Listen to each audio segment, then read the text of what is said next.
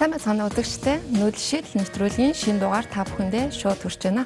Өнөөдөр бид улсын хурлыг тараахан зөв үсэдвэр хилцүүлэг хийхээр зочтой ураад байна. Ингээд холбогдох сурвалжлагыг үзээд студидээ эргээд уулзцгаая. Улсын их хурлын чуулганаар ард нийтийн санал асуулгад оруулах үндсэн хуулийн нэмэлт өөрчлөлтийн төслийг хэлцгүүгээр улсын их хурлын гишүүдийн зүгээс улсын их хурлыг тараах тухай санал гарч байсан байна. Энэ тухай улсын их хурлын дарга занд нь шатар ням гарагт үндсэн хуулийн асуудлаар сэтгүүлчидтэй уулзах үеэрээ цухас дурдаад амьдсан юм а энэ арчлаа парламентын цэглээ хамгаалахын тухайд ч гэсэн ийм өөрчлөлтүүдийг ийм хувилбарууд байж болохыг гişүүд санд гаргаад чуулган дээр ч гэсэн зарим гişүүд асуусан ярьж байгаа зүйлүүд байгаа. Энэ бол нууж хаах зүйл надалга. А тэгтээ энэ бол өөр улс төрийн үр дагаврын хувьд улс төрийн үр дагаврын хувьд бол энэ улс орныхоо доктортой байдлыг хангах цаашдаа бас байнгын хөндөгдөд байдаг ийм асуудал болчвол яах юм.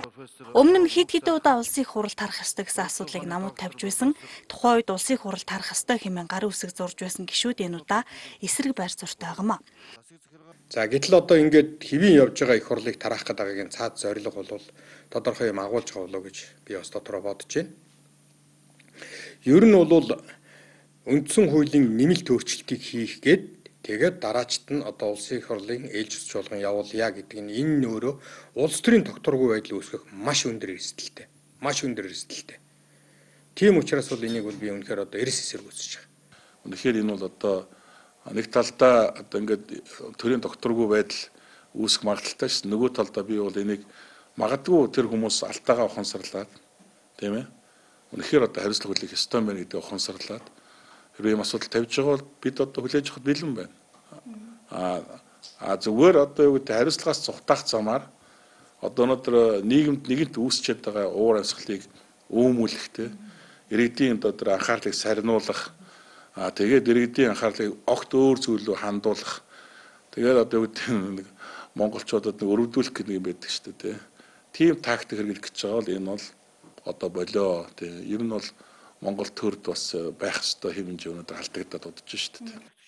Харин гарын үсэг зурсан гişүүдийн зүгээс ийм өөрчлөлт хийхээс өөр аргагүй гэж үзэж байна. Зөвхөн их үндсэн хуулийг өөр шинжилгээ явуулах уугүй юу гэдээ ард түмэн санал асуухад эрт бүрдэхгүй магадлал өндөр байна.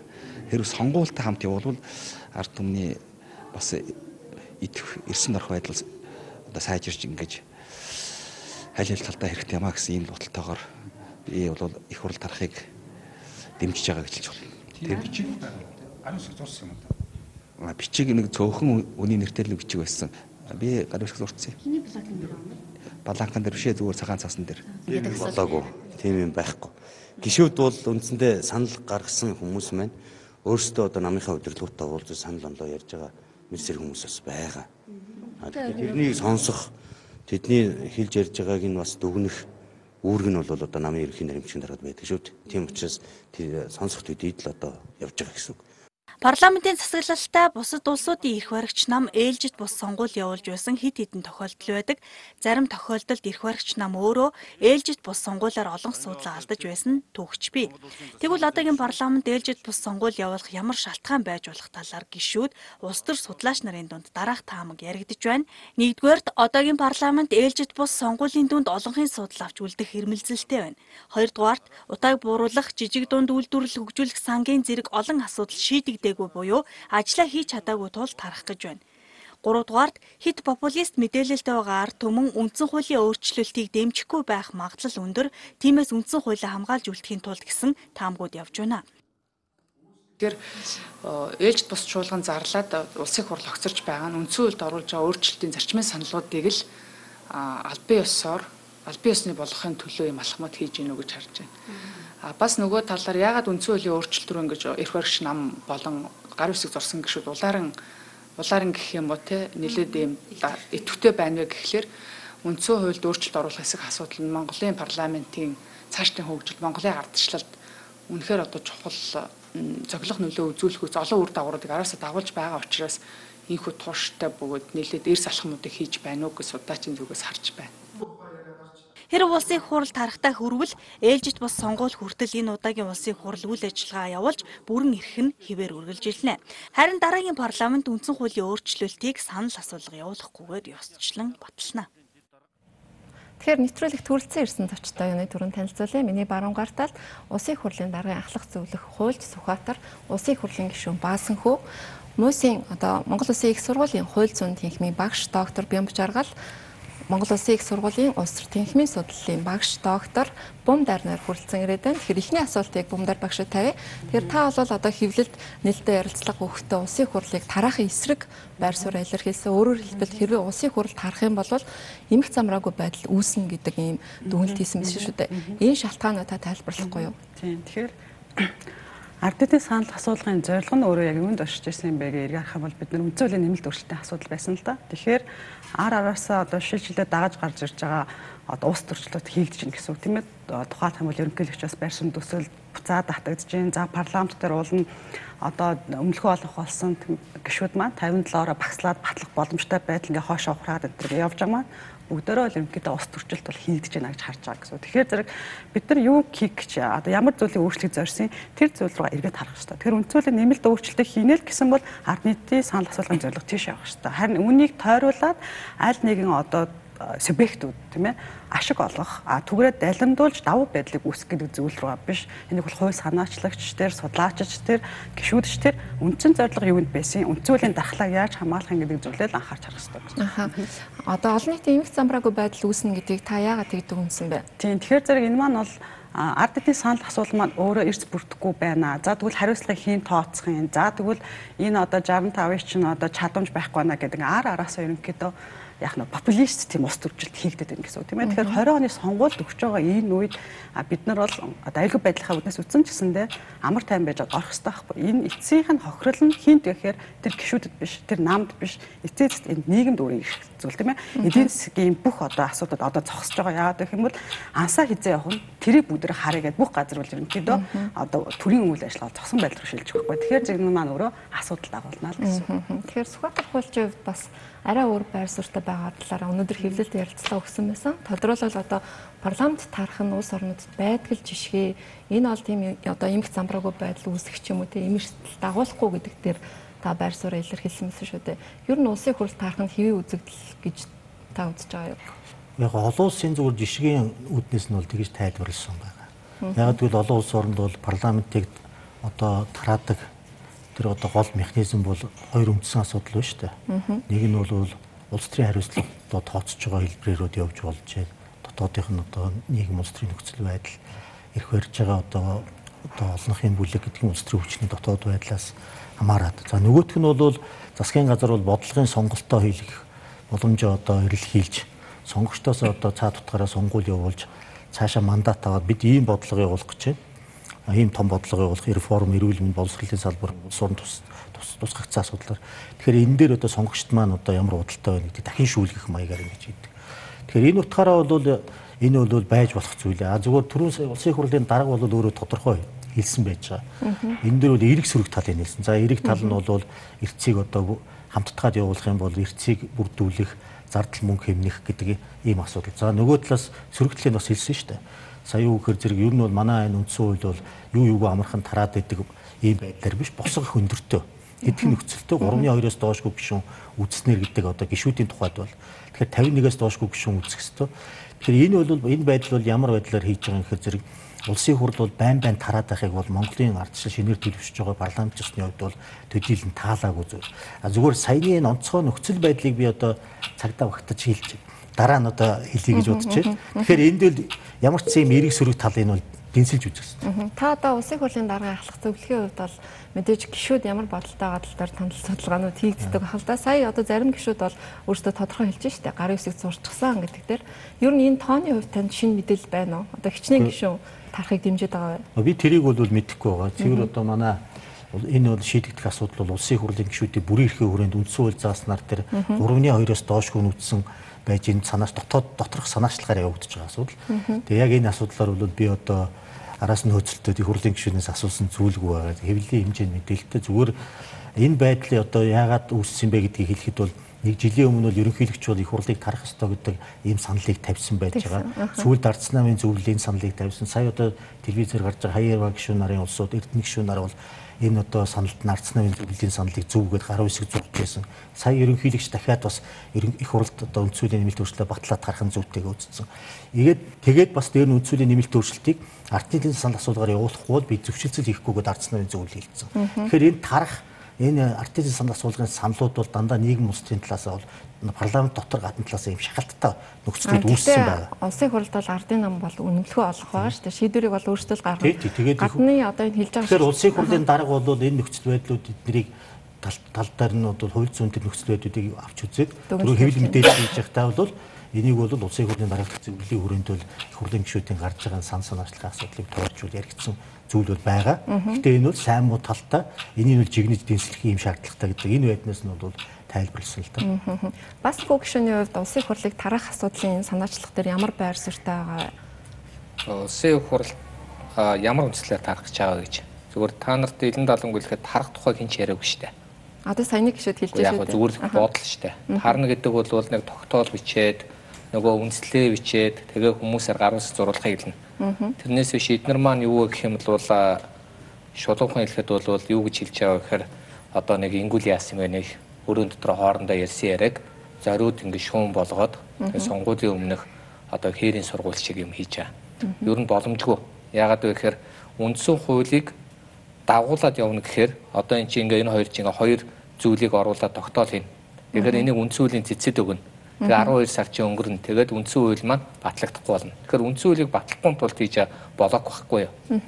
Хэрвээ 51 үнэхээр гар үсэ зураад хийлээ гэхэд нэг хэсэг нь сонгуулга бужигнжээ нөгөө хэсэг нь өө эн чи юм боллоо гэж нэгэд таныг тийм л одоо юу гэдгийг зориуд нэг PR-чдээ өгч байгаа тэр нөгөө тоглолтонд нь ингээл бидний суугаад харах хэвээр мó харахгүй мó ийм л юм яриад байна. За зүгээр миний зүгээр харж байгаа бол мэдээж 60 тэрбумцэн жидүүцсэн концессцэн хүн амны эрхээс улгаа хийсэн. Тэгээ нардын нам чинь нөгөө нэг нүүрсийг карта болгосон тийм ээ. За утаатай болгосон. Энэ болгоноор бол тарах хэвээр. А зөвөр үндсэн нөгөө гуй дагуулж хүзүү гэж оруулах юм бол эн чинь үндсэн үлээ блоклсон. Одоо алхан багхгүй. Тэгэл эн чинь нөгөө тарах ёстой байсан, тарах ёсгүй байсан. Тэгээд үндсүүлийн цэцтээр очлоо барьлаа гэл ингээл энэ болог цаашаа явна л да. Тэгэхээр бямч аргал докторийн хувьд бол одоо бас ард нийтийн санал асуулгыг улсын хурлын ээлжид бус сонгуультаа явуулах нь зохимжгүй гэдэг байр сууриа илэрхийлсэн. Энийг та тодруулахгүй юу? Зүгээр маш энгийнээр хэлэх юм бол улсын хурлынхаа тарах гэдэг асуудал өөрөө яригдахад хамгийн түрүүнд бид нар бас дахин үндсэн хуулийг харах хэрэгтэй болчиход байгаа юм ямар нөхцөлийг тавьсан бэ нөхөө бүрийн эрхээ хэрэгжүүлэх боломжгүй болсон гэж үзснээр гэж ийм нөхцөл байгаа юм л та. Тэгэхээр бүрийн эрхээ хэрэгжүүлэх боломжгүй болсон гэдэг нөхцөл чинь ингэхэд юу вэ гэдгийг бид нар дахиад хэрэгцүүлэх хэрэгтэй. Тэрэнд нь харин ард нийтийн санал асуулгаар үндсэн хуулийн нэмэлт өөрчлөлийг батлахтаа зэрэгцүүлээд хий гэдэг нь өөрөө яагаад ч энэ таарахгүй шалтгаан үндэслэл болчиход байгаа юм л та. Өөрөөр хэлэх юм бол үндсэн хууль нэмэлт өөрчлөлт оруулах ард нийтийн санал асуулгаар батлах гэдэг энэ процесс бол нэгдүгürt иргэдийн шууд оролцоог хангаж байгааг бол хэлбэр боловч хоёрдугаарт иргэд өөрөө энэ дээр чинь бас эргцүүлэх зүйл байна шүү дээ. Энэ орж байгаа нийт 19 зүйл 34 заалтыг чинь агуулга мөн чанар бидний цаашдын амьдрал үзүүлэх нөлөө маань өөрөө ямар үр нөлөөтэй байх юм бэ гэдгийг иргэд эргцүүлэх юм шаардлага байна. Гэтэл яг энтэй зэрэгцүүлээд зардал хэмнэн гэдэг энэ бол өөрөө бодиттой шалтгаан бол огт биш. Бас эрцэн ярьж байгаа шүү дээ. Яг үнэн. Эрцэн асуудал бол бас үнэхээр хангалттай үндэслэл бол биш байгаа юм л да. Яагаад гэвэл бүрийн эрхээ хэрэгжүүлэх боломжгүй гэдэг бол маш энгийнээр хэлэх юм бол тухайлбал 51-ээс одоо 19 гишүүнд ор хаяж ямар нэг шалтгаанаар хуралдаа бүрийн эрхээ хэрэгжүүлэх боломжгүй болох нэг үндэслэл бол. А эсвэл 39 бүрдэхгүй байх гэдэг ч юм уу. Тухайлбал зүгээр энгийнээр одоо хүмүүст ойлгуулъя гэвэл тодорхой нөхцөл одоо хуулиар заасан одоо нас барах ч гэдэг юм уу те. Ийм нөхцлүүд үүсчээж өөрөө бүрийн эрх хэрэгжүүлэх боломжгүй гэж үзнөхөөс биш. Улс төрийн шалтгаанаар тэр дотроо ард нийтийн санд асуулгыг зардлыг хэмнэх шалтгаанаар бол хэрхэвч энийг бол хэрэгжилж болохгүй. Цаашид бол маш муу жишг ийм тогтхол аюул байгаа юм л да. Тэгэхээр энэ тухай бас дараагийн хэсэгт ярилцъя. Нүүд жишээл нэвтрүүлэг улсын их хурлыг тараахан зөв үсэдээр хилцэж байна. Ингээд хэсэг хорны сурталчилгааны дараа студидтэй эргээд болцъё. Нүүдэлшил нэвтрүүлэг улсын их хурлыг тараахан зөв сэдвэр хилцэж байна. Тэгэхээр түрүүн бас бас хүү гişүү ярьлаа шүү дээ. Энэ одоо улсын их хурлыг тараах асуудал яригадаад байгаа нь өөрөө үндсэн хуулийг нэмэлт өөрчлөлтийг батлахгүй байхад юм саад дотор учруулж байгаа явдлаа гэд энийг та одоо тодруулахгүй энэ тэгвэл хэний явуулга вэ? Тэгэхээр энэ бол ерөөсөө би түрүү хэлсэн шүү дээ. Төсөөллөөр яхад их хэцүү юм. Түрүүн би хэлжсэн. Ягаад вэ гэхээр 51 хүн яг үнэхээр гар усгаа зураад их хурлын дарагт өргөн барьсан бол одоо үндэслэлийн тойрж ярина. Гэтэл нэг 12 хүн суугаад нэг дотроо хоорондоо яриад шүү дээ. За тэгээд 51 маань үнэхээр одоо ингээд батлаад өглөө гэхэд эн чи юу гэх юм бол бид нар цаг хугацаатай уралдаж байна. 12 сараас өмнө үндсүүлийг батлахгүй бол 6 сарын нөгөө сонгуул болохоос 6 сарын хооронд үндсүүл ярих боломжтой. Тэгэхээр 12 сар хүртэлх энэ хугацааг ямар нэгэн байдлаар хэрүүл, уруул, гişүүдийг одоо тийм ээ тойрог руугаа яв авч одоо маргаа сонгуул болох гэж байна гээд. За тэгээд нэг арай ч ингээд 51 үлээ нэг гар ус зураад За нэг тарьяагаад огтол бодлохоор цэцэд аваачаад өгч. Тэгээд цэцэд чинь бас хэрэг үсгэж. За ингэтэл нөгөөх нь бас нөгөө та нар мэдээ цэцэд очисон доктор чинь албан ёсоор бүтгэлцдэг. Тэгэхээр одоо хараа суужээ гэх орон чинь нөгөө үндсүүл батлах боломжгүй болж. Тийм учраас бүгдийг хийн хийгээд байна. Үгүй Оросууд л хийж байгаа гэж бодоод байгаа шин. Би Оросын ах нар л хийж байгаа гэж бодоод байгаа. Яагаад тэгэхээр нөгөө Шанхай хамтын ажиллагаа бид нар чинь эсвэл хятадын ах нар хийж юм уу? Энэ хоёр гүрний дунд байгаа учраас бид энэ хоёр гүрнээ л хардсан штэ. А хэрвээ бид хоёр гүрдэн дунд биш байлаа ихэвчлэн ер нь том улс энэ хажууд байгаа жижиг улс бол том улсын нөлөөллөлтөөс дандаа болгоомжилж өөрсдөө карантинлж явах хэрэгтэй байхгүй. Одоогийн үндсэн хуулийн нэмэлт өөрчлөлт батлагдсанаар жишээ тэгвэл хөрш орнуудад маань ямар сөрөг нөлөөтэй гэж? Гэхдээ тэгэл одоо наацх нь энэ шийдвэр гаргахад хэн гаргах юм? Яаж гаргах юм? Гэтэл эн чин засгийн газар нь яаж бүрдэх юм? Нөгөө их хурлын гишүүд нь яаж бүрдэх юм? Ингээл одоо бүх юм чинь нөгөө тоглоомын дөрөв чинь шал өөр хэлбэр рүү орно шүү дээ. Тийм учраас 30 жил дасцсан хэлбэр чинь шал өөр өөрчлөгдөх байхгүй юу? Тэгэхээр нөгөөдөл чинь цоо шинээр нөгөө дүрм зохиогдоод явах учраас энд бол бид нар бол гадаад дотоод нөчин зүйл гэвэл их хоёр гүрэн нэ хардхаас бараагүй а дотоод хүчин зүйл бол мэдээж манай энэ төрийн гурван өндөрлөг ерөнхийлөгч. Тэгээд манай ерөнхийлөгчийг дуурайдаг ерөнхий сайд. За тэгээд тэдний дунд гүүр болдог их хурлын дарга. Энэ гурав чинь холбосон тоглолт хийгээд байгаа шүү дээ нөгөө 60 тэрбум гэж хэлээд нөгөө Миогомбийн хол тэргүүтээ нөгөө дагдаг хэдийгээ бол а юу теле зурагтаар ярьдаг инээ тэрэ нөгөө юм ярьсан гэж шүүх рүүгөөд бата араандаа ичгсэн жидүүдцэн гэдэг нөгөө 49 унахгүй хүсээг багт нь янз бүрийн юм өгчихсэн. За одоо ингээд дуурдаг хүн байхгүй болчиход байна шүү дээ. Одоо манай нөгөө хуучин хүмүүс шинэ хүн болоод тоглоод өөрсдөө жидүүгийн зээл хасан. Үгүй үгүй хүсэг байхгүй. Тэд нар зүгээр л ав ав ав сонгуульч эрэхтэй гэл сонгуульчин санал эрэхтэй гэл Тэгэл авцсан байхгүй. Одоо тэднийг нэг хүсээд авсан авсан гэдэг энийг шүүхэд бол шүүх цагдаагийн асуудал. Одоо миний хэлээд байгаа юм би үндсэн хуулийн өөрчлөлтийг дэмжиж байгаа. 62-ын 1 болсон. 80% зөв гэдгийг би дэмжиж байгаа. А хамгийн гол нь энийг нөгөө дургууд хүчгүй гэдэг шиг. Тармаар байгаа бол одоо түрүүн манай доктор хэлсэн шиг үнэхээр тэр 12 юм уу 19 бүр ирэхээсээ татгалцал та. Тэгэл чадамжгүй боллоо гэж тарая л та. А үгүй бол нөгөө хоёр дахь арга байна. Тэр нь ямар арга вэ гэвэл ерөөсөө нөгөө нэг бид ажиллаж чадахгүй гэдэг өргөдлөө өгч. Нөгөө яриад байдаг. Тэгээ одоо нөгөө нэг 60 тэрбумлаа жидүүдлээ концертлаа утаадлаа та нарыг одоо сайхан амьдруулж чадахгүй хамтдаа өгжиж чадахгүй уучлаарай гэж болж. Тэгэх юм бол дараа нь ажил хийсэн зөндөө юм биш. Тэд нар нэг харгалтай. Тэгэхгүйгээр ингээд нөгөө төрөөрөө тоглоод ингээд байгаа цаад санаа чинь үндсэн хөлийг л блоклох гэсэн явуулга. Тэгж л харж байна. Тэгэхээр Сүхбаатар зөвлөхөөс асууя л да. Яг одоогийн улсын хурал тийм чадамжгүй улсын хурлуу та энэ дээр хувь хүнийхээ хувьд ямар байр суурьтай байдаг вэ? Хуульчны хувьд бол энэ би одоо мэдээж хууль хууль зүүн талаас нь л хэлнэ л дээ. Яг гэвэл тань одоо танаа нэвтрүүлгийн маань энэ гарчиг маань зөв үү гэж энэ их хурлыг тараахад хууль зүүн хувьд бол зөв буруу гэж байхгүй. Хууль зүүн бодит үндсэлтэй байхыг шаардна. А хууль зүүн нөхцөлийн үндсэн хуулийн нөхцөл бусад нөхцөлийг харах юм бол улсын их хурл өөрөө тарах эрхтэй Улсын хурлын гишүүд тэгж үзэл санаачлах хэрэгтэй. Тэрийг хэлцэх журамтай. Хууль нь бүгд бэлэн байж байгаа. Хууль зүйн хувьд ямар нэгэн зөрчил байхгүй зөв буруу гэж. А бүрээр хэрэгжүүлэх боломжгүй гэж үзэхийг бол яаж үнс одоо үзэх талаар олон янзын хүн санал гарч болно. Гэтэ цэвэр энэ бол ард түмний төлөөлөгчдийн байгууллагад улс төрчид улс төрийн намын бодлого яригдчихэж байгаа. Тэгэхээр улс төрийн шалтгаанаар тарах боломжтой. Энэ бол хууль зүйн үндэслэл нь өөрөө байж байгаа. Цаана тэр мотив тэр санал санаачлах сэтэл нь бол улс төрийн бодлого шийдэлтэй холбоотой байж болно. А тэгээд хамгийн гол юм бол энд явж явж одоо зүгээр анхаарах юм маань одоо телевиз үзэж байгаа хүмүүс ч анхаарах юм. Их хурл тарах дээр гол нь одоо бид анхаарал төвлөрөөд байхаас илүүтэй ер нь явж явж ихний маань гол зорилго юутай холбогдож үүссэн бэ гэдэг бод. Тэр нь бол үндсэн хуулийн нэмэлт өөрчлөлийг батлах тухай асуудал байна. Тэгэхээр энэ удаад ард нийтийн сан асуулга үгэндээ банаахан бас зарим нь одоо хуулийн нэр томьёо тийм юм. Түүнээс биш энэ бол зүгээр нэг санал асуух гэж байгаа биш. Үндсэн хуулийн нэмэлт өөрчлөлтийг батлуулах гэж байгаа асуудал. Тэгэхээр үндсэн хуулийн нэмэлт өөрчлөлтийг батлах эрхээ ард түмэн хэрэгжүүлэхэд за энэ талаар хэдүүлээ яаж бүтээлчээр ажиллах вэ? Одоо шил улсын хурлд гарцсан намын зөвлөлийн одоо санал дээр бол тийм ээ Эрдэнэ дарга намын дарга бол түрүүн зургатаар би одоо хувь иргэнийхээ хувьд харж байхад бол хариуцлагаас зогтох гэдэг нэг гэж. Телевиз үзэж байгаа зарим хүн болохоор магадгүй одоо хариуцлага тооцох хэрэгтэй гэдэг байр суурьнаас тарахын зөв гэж үзэх маягтай тийм ээ. А тэгэхээр ингээд улс төрийн шалтгаан ярих юм бол энэ бол улс төрийн санал зөвлөлтөө байр сууриасаа шалтгаалаад хүн хариуцлага тооцох гэдэг юм эсвэл одоо бодлого шийдэл талаас нь харж байгаа улсууд эерэг сөрөгтөл тэр тэр тал дээр нь ингээ яриа л энэ бол. А тэгээ явж явж эцсиндээ энэ гаргалгаа шийдэл дээр чинь жишээл би одоо бодож байгаа байхгүй энэ үнцөлийн нэмэлт өөрчлөлтийг шийдэхэд за ээлжид тус сонгуулийг хамт явуулахгүй гэж байгаа бол артидын санал асуулга дээр тэгвэл яаж зөвшөлдөж болохоор байгаа юм. Энийг явуулъя. Тэгвэл тэр конструктив тэр бүтээл санал дээр арц намын зөвлөж гэдэг юм бусад гişүүд маань энэ дээр одоо асуултан дээр нь тэр одоо тааламжгүй ганц хоёр заалт байна гэж ярьж байгаа бол тэр заалтаа тэнд нь тусгаад эн чинь гурван хүртэл асуудлаар асууж болно. Тэр дотроо бас тэр асуулт асуудал дотроо бас хэдэн асуултуудыг тавьж болохоор байгаа байхгүй.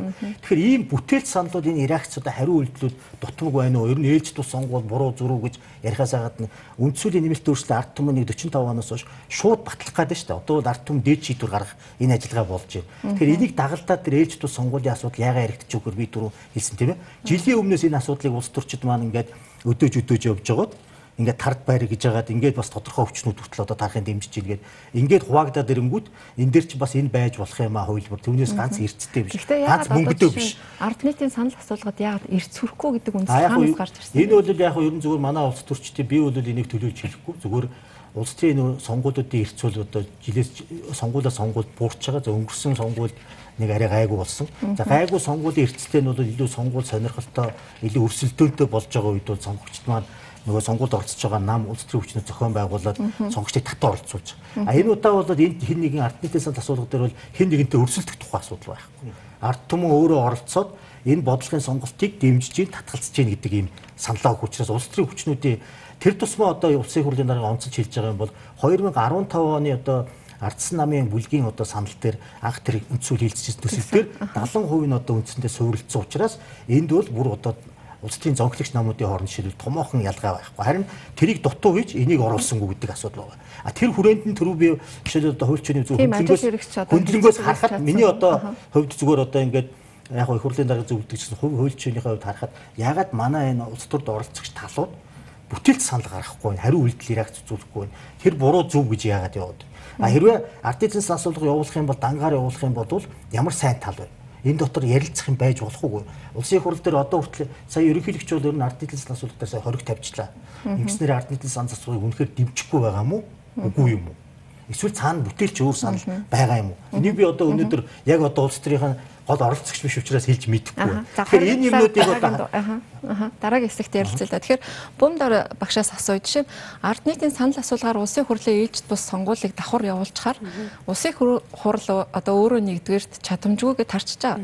Тэгэхээр ийм чадамжгүй улсын хурлын боловсруулсан төслийг олон нийт дэмжих юм логикийн хувьд дэмжих ёстой юу гэдэг асуулт гарч ирнэ л да. Энэ дээр тайван байр суртаа байгаа. Тэгэхээр түрүүн ярьлаа л да улсын хурл таарах одоо боломж олон улсын кейсээр өөрийнхөө бодлогыг дэмжүүлэх зорилгоор таарж байгаа эсвэл чадамжгүй болсон тохиолдол гэдэг. А тэгээс үндсэн хуулийн нэмэлт өөрчлөлтөд зэрэгцээд ард нийтийн санал асуулга явуулж байгаа тохиолдолд улсын хурлыг план дүрэ тавна гэдэг ойлголт бол дэлхийн түвшинд алга байна л да. Тэгэхээр засгийн газар өөрийнх нь бодлогонд дэмжигдэх тохиолдолд яг нь тараад дахиад ялаа гараад тэр кейсийг бол бид нар ойрын Японд бол үргэлж харж байгаа. А гэтэл энэ удаагийн парламент өөрөө ялаад гарах гарч ирэх магадлал байгаа юу? Гэдэг асуулт нэгдүгээрт орж байна.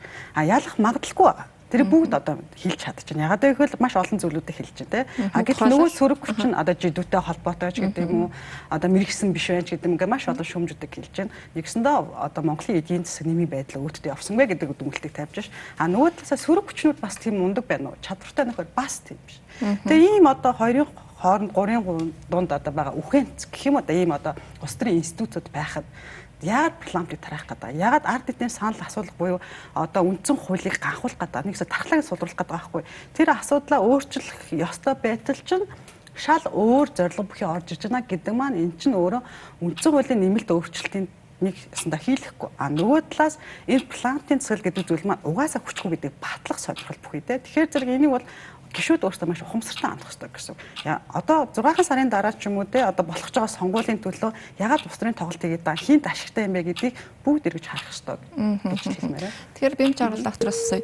Чин ардтын санал асуулгын одоо эрт сүрэхгүй эсвэл одоо төсөө хэмнэх зорилгоор улсын хурлыг тараах өөрөө хэр хүнддэг шалтгаан бэ? Шулуухан хэлэхэд бол энэ хүлээж авахд их л төвхтөл зүйл л дээ. Ялангуяа ямар ч хууль зүйн одоо үр дагавар үр дагавар бол маш ноцтой үр дагавар үүсгэн. А нөгөө талаасаа ард нийтийн санал асуулгын эрс хүрэхгүй гэдгийг нэрээ бид нар яаж мэдээд байгаа юм бэ гэдэг асуултыг тавихаас аргагүй болж байгаа. Тэгээ би ганцхан жишээ дурдмаар байгаа л бидний түүхэнд буюу 1945 оны 10 сарын 20-ны өдөр ард нийтийн санал асуулга бол явуулсан байдаг. За гэтэл яг санал асуулга явуулахаас баг сар хүрэхгүй хугацааны буюу 9 сарын 21-ний өдөр тэргүүлэгчдийн тогтоол гарсан байдаг л да. Тэгээ энэ тогтоолд яаж эрцгийг хүргэх вэ гэдэг технологиудыг бол нэг нөгөө хэлэхэд маш сайн хийж өгсөн байгаа юм л да. Тэгээ би ганцхан жишээ дурдахад тухайлбал энэ маань өөрөө сонгуул биш учраас хаа хүссэн газараа одоо ард нийтийнхаа санал асуулгад оролцоо гэдгийг хийж гисэн байгаа. Манай түүхэнд өөрөөр хэрэгжүүлсэн байна шүү дээ. Хоёрдугаарт а одоо юу гэдгийг бүх хүмүүсийг оролцуулах байдлаар тухайлбал тухайн үеийн аймаг нийслэлийн засаг даргын гэдэг юм уу төрийн ерөөсө бүтцэд байгаа бүх хүмүүсийг л ерөөсө хариуцуулаад ажиллчихсан байх жишээ.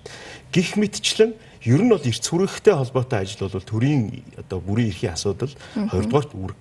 А нөгөө талаас бид нарыг бас нэг сайн юмыг бодох хэрэгтэй юм шиг байгаа ард нийтийн санал асуулга гэдэг энэ зүйл маань өөрөө ялангуяа үндсэн хуулийн нэмэлт өөрчлөлтийг ард нийтийн санал асуулгаар батлах гэдэг зүйл маань хэний эрхийн асуудал вэ гэдгийг хамгийн түрүүнд бодох хэрэгтэй. Тэр нь иргэдэд олж байгаа, олдож байгаа одоо онцгой том боломж л доо. Бид нар амьдралдаа магадгүй дахиж ийм боломжтой таарах хэсгийг би сайн хэлж мэдэхгүй байна. Өөрөөр хэлбэл энэ түүхэн энэ боломж дээр иргэд алгуурлаа сууна гэж бол би хувьдаа бодохгүй байна. Харин асуудлаа зөв ойлгох тэр оюун ухаанаараа шийдвэр гаргах тэр хугацааг нөх хэрэгтэй бас асуудлаа танилцуулах хэрэгтэй гэж би тодорхой хэлдэг. Улсын хурлыг тарах тухай яриа нь өөрөө энэ үндсэн хуулийн нэмэлт өөрчлөлтийг бас золионд гаргах юм алхам болоод байна гэж үзээд байгаа шүү. За энэ бол дэлхийн нийтийн бусад ард нийтийн санал асуулгуудтай бол бас холбогддог юм билэ. Яагаад гэхээр одоо эрх баригч намтаа өөрөө тодорхой хэмжээнд бол энэ төсөл салшгүй холбоотой байгаа. Гэхдээ бодит байдал дээр бол зөвхөн эрх баригч намч энийг санал одоо энэ 62 гишүүн болж зураагүй шүү дээ. Жишээлбэл баасан хүү гишүүн бол нэг хоёр санаачлагч байх жишээтэй. А мөн одоо шийдвэр гаргахын процессд бол улсын хурлын гишүүд бүгдээрээ л ер нь бол оролцсон. Тэгэхээр зөвхөн Монгол ардын намын төсөл гэж бол ерөөсөө үзэж болохгүй. Хоёрдугаар хамгийн том нотлохоо бол өнгөрсөн 20 гаруй жилийн хугацаанд яригдсан сэдвүүд өөрөө үндсэн хуулийн нэмэлт өөрчлөлт болж одоо одоо хувираад байгаа юм. Тэгэхээр ихээ баталчихсан энэ төслийн хувьд бол аль нэг намтай бол ерөөсөө холбож болохгүй. Гэхдээ нийтлэг дэлхий дээр гардаг асуудал юу вэ гэхээр эрх баригч намын нэр хүндтэй ард нийтийн санд асуулгаар орж байгаа асуудлыг бол шууд холбочдөг нэг юм тал байгаа. Тэгээ нэг талаар харах юм бол өнөө маргаашийн улс төрөөрөө улс төрөө илүү бодоод а нөгөө гол улсынхаа нийт ашиг сонирхлыг бодох ёстой зүйлээ тэргүүнд нь тавихгүй байгаа юм шиг нэг юм үнцэг харагдаад байгаа юм шиг. Ард нийтийн санал асуулгын нэг хугацааг нь товлоогүй төслөө ингээд нэг олон нийтэд танилцуулаагүй байгаа учраас иргэд энэ төсөл яг үнэхээр дэмжих ёстой юу юу гэдэг шийдвэрээ гаргаагүй шүү дээ. Тэгэхээр энэ дээр нь одоо магадгүй тоолт хийгээд байна гэж харж байгаа. Баасан хөгшөний хувьд энэ төслийг иргэд яагаад дэмжих ёстой вэ? Та одоо төсөл санаачилсан хүнийг төслийн нийл гаргаач гэсэн одоо 2 сая иргэн. Одоо сонгуулийн насны 2 сая иргэн. Өөртөө хоргийн хугацааг дуусгаж уншаад тийм ээ. Тэгээд ерөнхийдөө одоо зүв байна буруу байна гэдэг үгнэхэд их хэцүү л дээ. Тийм учраас ард нийтийн санал асуулах гэдэг зүйл бол нэгдүгээр цомхон хоёрдугаарт асууц зүйл нь тодорхой байдгийг тийм үгүй гэдэг шиг. А би бол юу гэвэл 5 юм асуугаач гэдэг бол тухайн үедээ хэлсэн. Тэр тоогоо асууч, хугацаагаа асууч, а тэр одоо юу яриад байдаг а нөгөө тэр энэ төрийн албыг улс төрөөс хараад тус байхаа асууч. Тэгээд дээрэс нь нөгөө ерөнхийлөгчийн засаагүй парламентын засаагүй тэрийг ч асуусан болно гэд. Ингээ энэ зүйлүүдийн нэг тодорхой зүйлээ асуучаа гэдэг акц явуулсан. Харамсалтай нь хүмүүст хүрснэг үү. Одоо болохоор эдгээр юу асуухаа ярихгүйгээр байгаа юм л та. Асуунаа л гэж яриад байгаа болохоос юу асуух нь одоо хүртэл тодорхойгүй. Тэгээд энэ ард нийтийн санал асуулгыг чинь тогтоол батлагдаг байгаа л да. Нэгдүгürt. А хоёрдугаарт нэг бол одоо хориг байгаа болохоор чинь бид одоо бас хоригоо шийдчихэж дахиад нөгөө 51 хүн орж ирэх үгүй юу, ярих үгүй юу дахиад ярих болно. Яг тэгэхээр бид чинь хуультай 14 хоногийн дотор заавал хилцэх хүлтэй. Яг гэвэл парламент тараагүй байна. Ээлж тус чуулган үргэлжилж байна. Ерөнхийдөө та төслийг одоо олон зүгээр дэмжихийг өгсөн ч адил өгөөгүй ч адил болчиход байгаа. Яг би чинь төлөөлөө харж л та 76 хүн энийг чинь суугаад та нар очиод хилцээ гэсэн. Бид суугаад хилцлээ. Аа зөвлөдөх арчил марчил одоо юу гэдгийг намуудыг оруулаад инээ тэрэгэд баахан ярьлаа. Одоо жирийн иргэнээс очиод та засгийн давхар дэлтэй байх уугүй юугаад асуувал аа нэрээгээд нэг хариулт хэлэх бах. Аа гэтэл яг дөрв байх уу, гурав байх уу, нэг байх уу гэдэг дээр бас юу ярих нь ойлгомжгүй байгаа байхгүй. Тийм. Тийм чинь ерөнхийдөө чинь нас 50 байна уу, 45 байна уу тэдэнд бас нэг харьцангуй ойлголт шүү дээ. Тийм учраас бид ийм юмнууд орсон шүү гэдгийг зөвшөөрж гинүү зөвшөөрөхгүй ингээд батлыг батлахгүйгээр л явъя л. Тийм. Нүүдэл шийдэл нэвтрүүлэг улсын хурлыг тараахан зөв сэдвээр хилцэж байна. Ингээд хэсэг хугацааны сурталчилгааны дараа бид студидтэй эргээд уулзцгаая. Нүүдэл шийдэл нэвтрүүлэг улсын их хурлыг тараахан зөв сэдвэр хилцэж байна. Тэгэхээр бям жаргал доктороос сая сая баасан хүүг гişүн хэлж шүү дээ. Ард нийтийн санал асуулгаар юу асуух нь одоо хүртэл тодорхойгүй. А хуульч судлаачдын хувьд бол асуух зүйл тодорхой. Үүнд ямар нэгэн өөрчлөлт орох ёсгүй буюу одоо жишээ нь ерөнхийлөгч юм уу эсвэл засгийн парламентын цэцгэлийг дэмжих үү гэх мэт ийм асуулт оруулах нь өөрөө үндсэн хуулийг зөрчсөн асуулт болж байгаа гэдэг дээр байр суурь илэрхийлээд байгаа шүү дээ.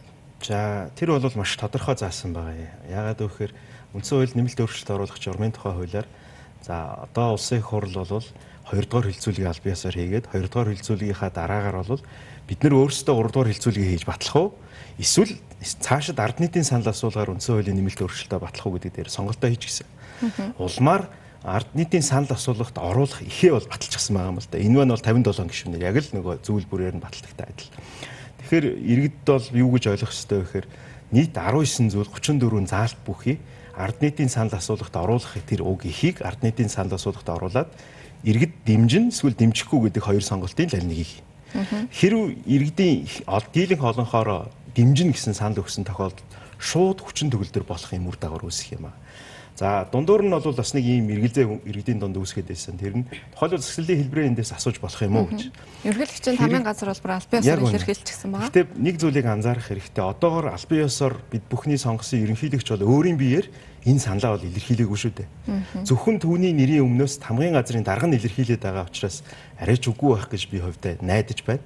А хэрвзээ албан ёсоор энэ үнэхээр илэрхийлж байгаа тэр нь цаасаа хэлбэрт тодорхой хэмжээнд буужсан байгаа учраас энэ маань өөрөө эргээд ямар зүйл ноцтой үр дагаврыг үүсгэх вэ хүгээр үндсэн хуулийг шинээр батлах уугүй юу гэдэг асуулт шүү дээ. Өөрөөр хэлбэл үндсэн хуулинд одоо тангараг нь албан ёсоор бичээтэй байдаг ганцхан албан тушаалтан байдаг. Тэр нь Монгол Улсын ерөнхийлөгч. Уг тангарагт нь бол үндсэн хуулийг чандлан сахина гэсэн юм тангараг өргөдөг. Хэрв тангарагаасаа няцах юм бол түүнийг огцруулах Өөрөөр хэлбэл үндсэн хуулийн цэцгийн дүгнэлтийг үндэслээд улсын хурлыг өөрөө огцруулах ийм үр дагаврууд үүсдэг учраас нэг ёсондоо одоо үнэнч байгаа тэрнийгээ хэрэгжүүлэх ёстой тангаргаасаа няцах гол үндслээ ингэж тавьж арай тавиагүй байх гэж би хувьдаа найдаж байна. За тэгэхээр ард нийтийн санал асуулгын гол үр дагавар ерөөсөө л иргэд өөрсдөө оролцоод батлна гэвэл шууд хүчин төгөлдөр болох. Өөр хинч хянахгүй. Тэр дундаа ерөнхийлөгч батламжлах асуудал яригдахгүй, үндсэн хуулийн цэцч цаашид тэр уг асуудлыг хянахгүй шүү дээ. Гол үндс нь нөгөө үндсэн хууль эхлэхдээ бид Монголын ард түмэн бид гэдэг шиг бол хамгийн том эрх мэдэл эдлэх гэж байна. Үндсэн хууль юуны тулд оршдог вэ гэхээр иргэдийн эрх хэрэгчлөөг л тунхаглах зорилготой байдаг. Тийм учраас манай үндсэн хууль нөгөө Монголын ард түмэн бид гэж эхэлдэг учраас иргэн нусаа одоо хашиж эзэн одоо юмаа мэднэ гэдэг л зүрд зөөхтэй ижил болчиход байгаа юм да. Тэгэхээр ерөнхийлөгч бол бас ард нийтийн санал асуулга дээр хориг тавьчаад шүү дээ. Бас хөгшөөний хувьд ерөнхийлөгчийн хоригийг бол та дэмжиж байгаа юу? Ард нийтийн санал асуулга ер нь улсын хурлаа өөрөө ингээд гурдаар хэлцүүлгээ хийгээ батлаа явах нь зөв үү? Эсвэл олон нийт шийдэх нь зөв үү? Гэхдээ би бол маш тодорхой хэлж байгаа тийм ээ. Бид хэлэлцнээ. Одоо нэгэнт хориг тавьсан учраас 14 хоногийн дотор хэлцэх хуультай. Тэр утгаараа энэ 14 хоног бид нар одоо ард нийтийн санал асуулгын тухай ярих эрх байхгүй гэсэн үг. Тэр 51 хүний гар үс хүмүүсийн тухай ч гэсэн одоо ярих эрх байхгүй гэсэн үг. Яагаад вэ гэвэл хориг тавьдсан байна. Одоо бид нар энэ хоригоо хэлцээд зөвшөөрөх үү зөвшөөрөхгүй гэж. А хувь хүний таны бодол ямар байгаа гэвэл би бол зөвшөөрөхгүй талдаа байгаа. Яагаад вэ зөвшөөрөхгүй гэхээр бүх юм чинь нөө хууль зүйн үндслэлээр зөвхөн хуульд нийцсэн үндслэлээр хориг тавина гэж байгаа шүү дээ. Тэрнээс ч таалагч таалагдахгүй гэсэн үндслэлээр тавьж болохгүй. Тийм. Тийм учраас би бол хуульчны хувьд бол хууль зүйн үндслэл муутай байна гэж харж байгаа. За тэгээ яг хэлцэх явцад бол бид нар бас дахин нягталж хууль зүйл заалтаар нь бол ярина. А хоёрдугаарт нь за ингээ хоргийг бид нар авахгүй гэж одоо авах авахгүй гэдэг чинь 25 гишүүний одоо 24 5 гишүүн байх тийм ээ шийдвэр 25 гишүүний шийдвэр гарна. За бид хоргийг авчлаа гэх юм бол За эн чинь өстой жинхэнэ асуудал үүснэ гэж би харж байна. Тэр нь бол хоргийн дагуу бид одоо яах вэ гэдэг асуулт гараад ирж байгаа байхгүй. Ард нийтийн санал асуулгын тогтоолоо хүчингү болгох уу? А эсвэл яриад байгаагаар дагуу хуульд нийцүүлж оруулах уу гэдэг асуулт гараад ирж байгаа байхгүй.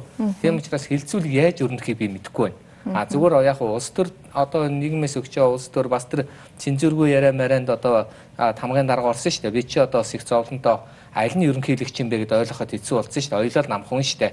Тийм учраас нөгөө дүндээ чандсангүй нөгөө хин хоёр ингээд ороод тамгын дарга эднэрэг ороод ингээд ярьж яхад бол үнэхээр тэр засаглалын хэлбэр дээр бол их надад бол ноцтой санагдж байсан.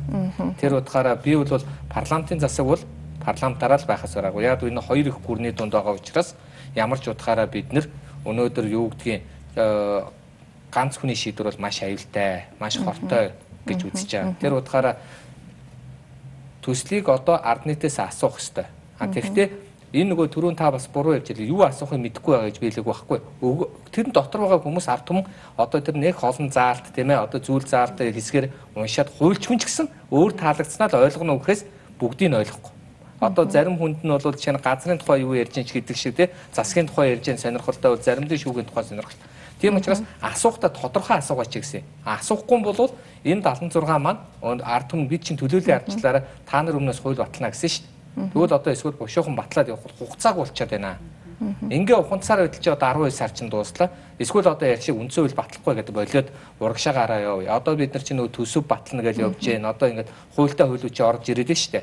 Тэгэхээр энэ болгон чи өнөөдөр 10 сард ингээд шуулган эхэлнэ. Тэгэхээр ийм олон зүйл байна. Үйлчлэлтэй ирээний тэрэ гэдгээс ихтэй. Тийм учраас эсвэл батлуул бошуухан батал.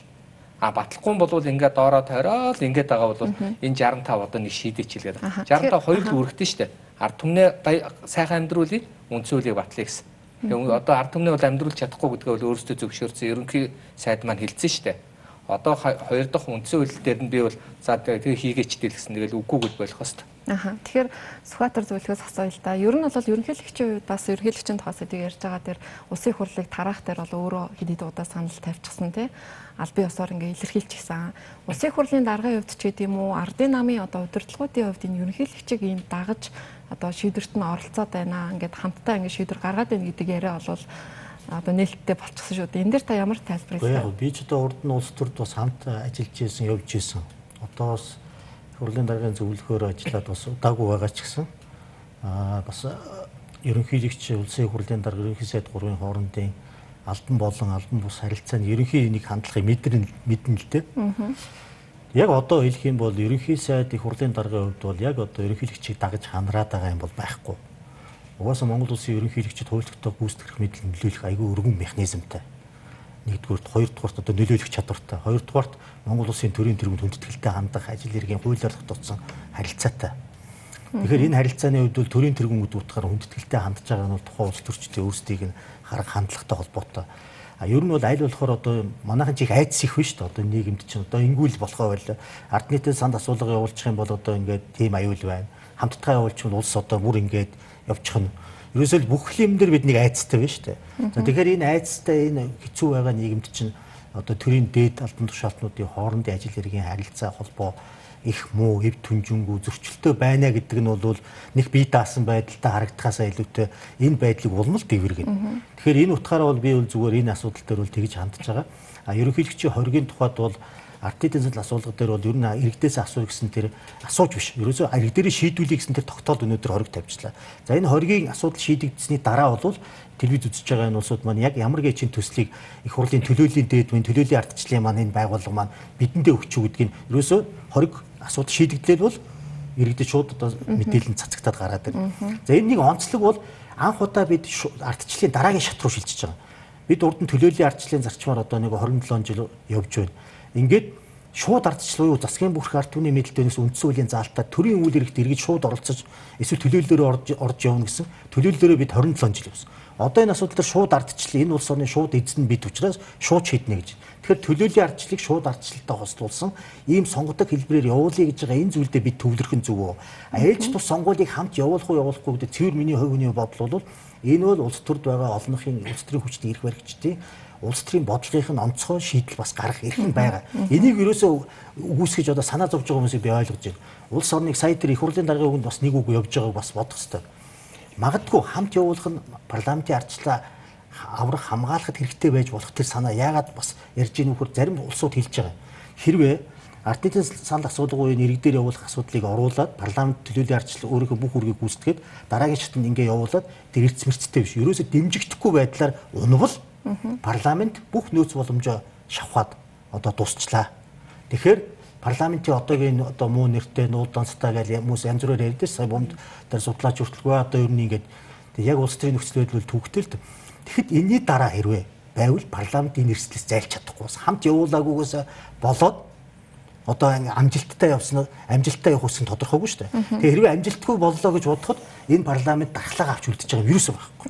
Бүр харин бүр дархлаа байхгүй болоод хүлээж зөвшөөрөгд байдал нь одоо улам дордоод тэгэхээр энэ бол яг судалгаачийн хувьд ингээ ярьж байхад энэ бол яг өнөөдрийн тухайд миний харж байгаагаар бол яг өнөөдөр бол одоо телевиз үзэж байгаа нэг үзэгчийн зүгээс харах нэг өөр их хурлын гишүүний зүгээс харах нэг өөр улсын хурд байгаа суудалтай нам одоо Монгол Ардын хувьсгалын хөдөлгөөлөх Баскугийн харж байгаа өнцгөөс нэг өөр а түрүүний ярьдаг ер нь улс орны хэмжээнд ярих юм бол энэ судлаачдын хувьд бол яг өнөөдрийн байдлаар үл энэ олон өнцгтэй байгаа.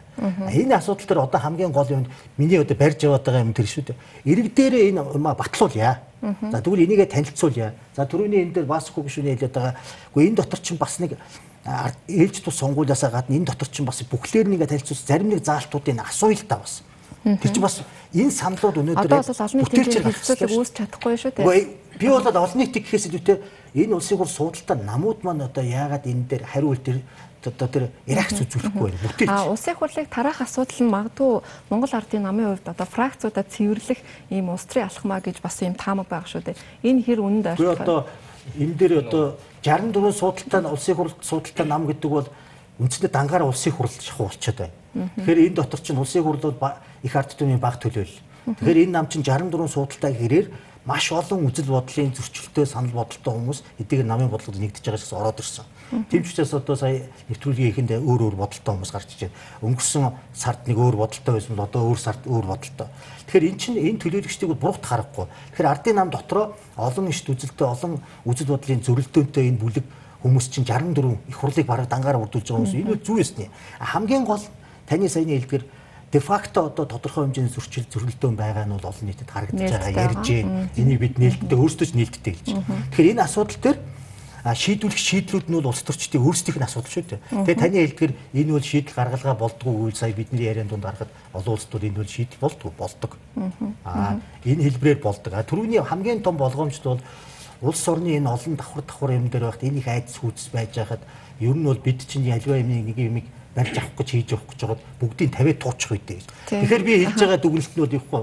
Өнөөдөр Монголын ард түмний Монголын ард түмний мэдлэлд анх удаа хэрэгжүүлэх гэж шууд ардчлалт нь хийх гэж байгаа тэр зүйлээ нэг бүрэн бүтэн бөөцөөлж тал талаас нь тэр хөлбраад илүү анхаарах хэрэгтэй. Бусд нь бол одоо улсын хурлд байгаа тэр гишүүдийн маань эрүүл сар ухаан улс төрийн тэр тооцоо их ашиг тавих хэрэгтэй шүү дээ. Яг ганцхан зүйл юу гэвэл манай ерөнхийлөгч Путинийг дуурайдаг юм. Аа манай ерөнхийлөгчийг болохоор хөрс үгсээ дураадаг байхгүй юу. Хэрвээ та нар анзаарч байгаа бол бид нар парламентын засагтаа бол гүйцэтгэх засаглалын хүн Оростой харьцах хэрэгтэй шүү дээ. Тэгэхээр өнөөдөр харьц нэг ч харьцахгүй байгаа үстэй. Тэгэхээр эн чинь юу гэх юм бол засаглалчийн өөрөө гажуудсан. Тэгээд ерөнхийлөгч хэлсэн шүү дээ. Үндсэн хуулиа батлаад тэгээд тараарай гэж. Тэгэхээр үндсэн хууль юу хоёроо хамт явуулаарай гэж.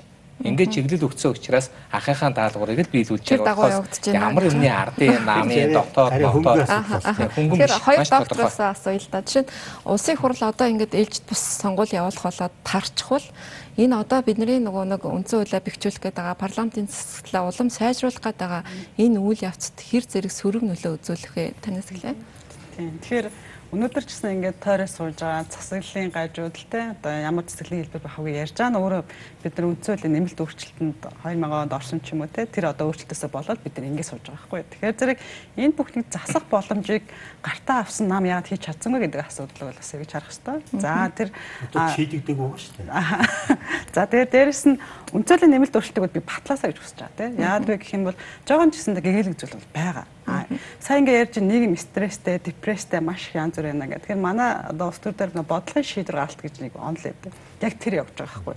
Ерөөсөө стресстүүлэх тусам хамгаалтын байдал руу ордог. Тэгэхээр яг өнөөдөр бол бид нарыг тийм байдал руу ингээ түлхээд байна. Тэгэхээр яах ёстой юм Үнцөлийн нэмэлт өөрчлөлтийн гол үзэл санаа нь юу байсан?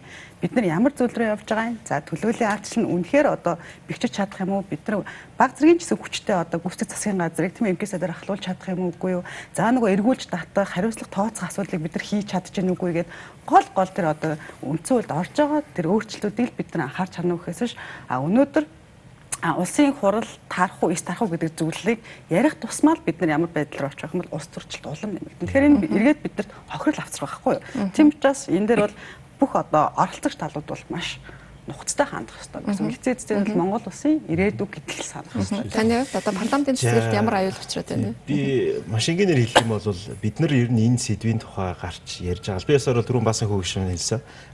Нэг нэг ч тийм процесс бол явагдаагүй байгаа. Хоёрдугаарт мөн бас тэ цэцгэллийн хэлбэрийг яг энтэй зэрэгцүүлээд ингээд гараад ирж байгаа байдлыг ингээд ажиж яхад бол бас л энэ өөрөө хосолтой зүйл л дээ. Өөрөөр хэлбэл Монгол улсын 1992 оны үндсэн хууль бол дэлхийн бусад үндсэн хуулиудын яг жишгийн дагуу ер нь их маш сайн үндсэн хууль гэж дүгндэг.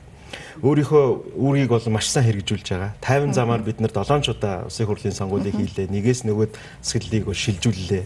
Мөн хүний эрх хэрэгжүүлээг тодорхой хэмжээнд хамгаалах энэ механизмууд бүрэн ажиллаж байна. Тэгэхээр үндсэн хууль маань өөрөө бүрэн одоо одоо нөөцөө бол ерөөсөө шахаагүй. Харин нэмж тодруулах зүйлүүд байна уу байна. Тэгэхээр энэ зүйлүүдийг ярьж байхад зэрэгцүүлээд засаглалын хэлбэр ярьдаг мөн улсын хурл өөрөө тарах ёстой гэдэг нэг улс төрийн ийм нөхцлөдлүүдээр өөрөө гараад ирэхэд эргээд нөгөө парламентын засаглалт мэдээлэл багтаа хүмүүсийг эргэлзүүлэх ийм нөхцөлийг өссөн хүсээгүй гаргаад ирэх ийм зүрх тал байгаа юм л да. Тэгэхээр манай 92 оны үндсэн хуулийн энэ суур зарчим ард нийтийн санал асуулгаар орох энэ төсөлд бол улам тодорч байгаа гэдгийг би бүр баталгаатай хэлмээр. Нэмэлт. За ингээд улмаар энэ зүйлүүдийг бол иргэд өөрөө батлна гэдэг бол хинд ч одоо өөрөөр хэлбэл ерөнхийлөгч тэр их хурлын гишүүдэд тэр байхгүй онцгой эрх шүү дээ. Ягаад гэвэл төр үеийн өөрөө эрх мэдэл арт түмнээс ихтэй учраас мэдж байгаа мэдэх ёстой өөрөөс нь ихтэй зүйлэл өөртөө хариулт өгж байгаа учраас улмал парламентын засаглалаа бэхжүүлэх юм боломж л гэж харж байгаа. Энд нэг юм хэлээ. Үндсүүлийн нэмэлт өөрчлөлтөөр энэ асуудалтай тусгаж байгаа асуудал дотор маш их зөрөлдөөнтэй асуудлууд байгаа чи юу харуулад байна нөхөр шинэ үндсэн хууль яриад байгаа зарим одоо хуучин улс төрчдөд итгэх хэрэггүй шинэ үндсэн хуулийг бол шинэ үеийнхэнд нь шинэ тогтцоо шинэ үндсэн хууль ярих юм бол улс орныхоо бүх ололт амжилтыг тавиад туучих бүр эрсдэлтэй. Тэр утнаас нь хандахгүй бол шинийн бүхэн сонирхон байдаг. Гэхдээ шинэ гэдэг нэрийдлэр шинэ үеийн тэр хүмүүс цаг үеийнх нь биш. Дахиад нөгөө ярьдаг хэдэн шинэ маягаар бид амьдрнаа гэдэг үзэх юм бол буруу болно. Тэгэхээр байгаагаа додомдох ёстой санал нэг бөм жаргалтай. Аха. Нөт жишээл нэвтрүүлэг улсын хурлыг тараахан зөв асуудлаар хилцлээ. Энэ асуудал хэдийгээр аль бие усаар улсын хурлд өргөн баригдаагүйгаа ч гэсэн энэ бол бид нар болгоомжлж ярих сэдвийн нэг юм. Тэгэд энэ талаар бид нар үргэлжлүүлэн дараагийн дугааруудад ярилцах болно. Ингээд нэвтрүүлэгт ирж оролцсон та бүхэндээ баярлалаа. Thank you.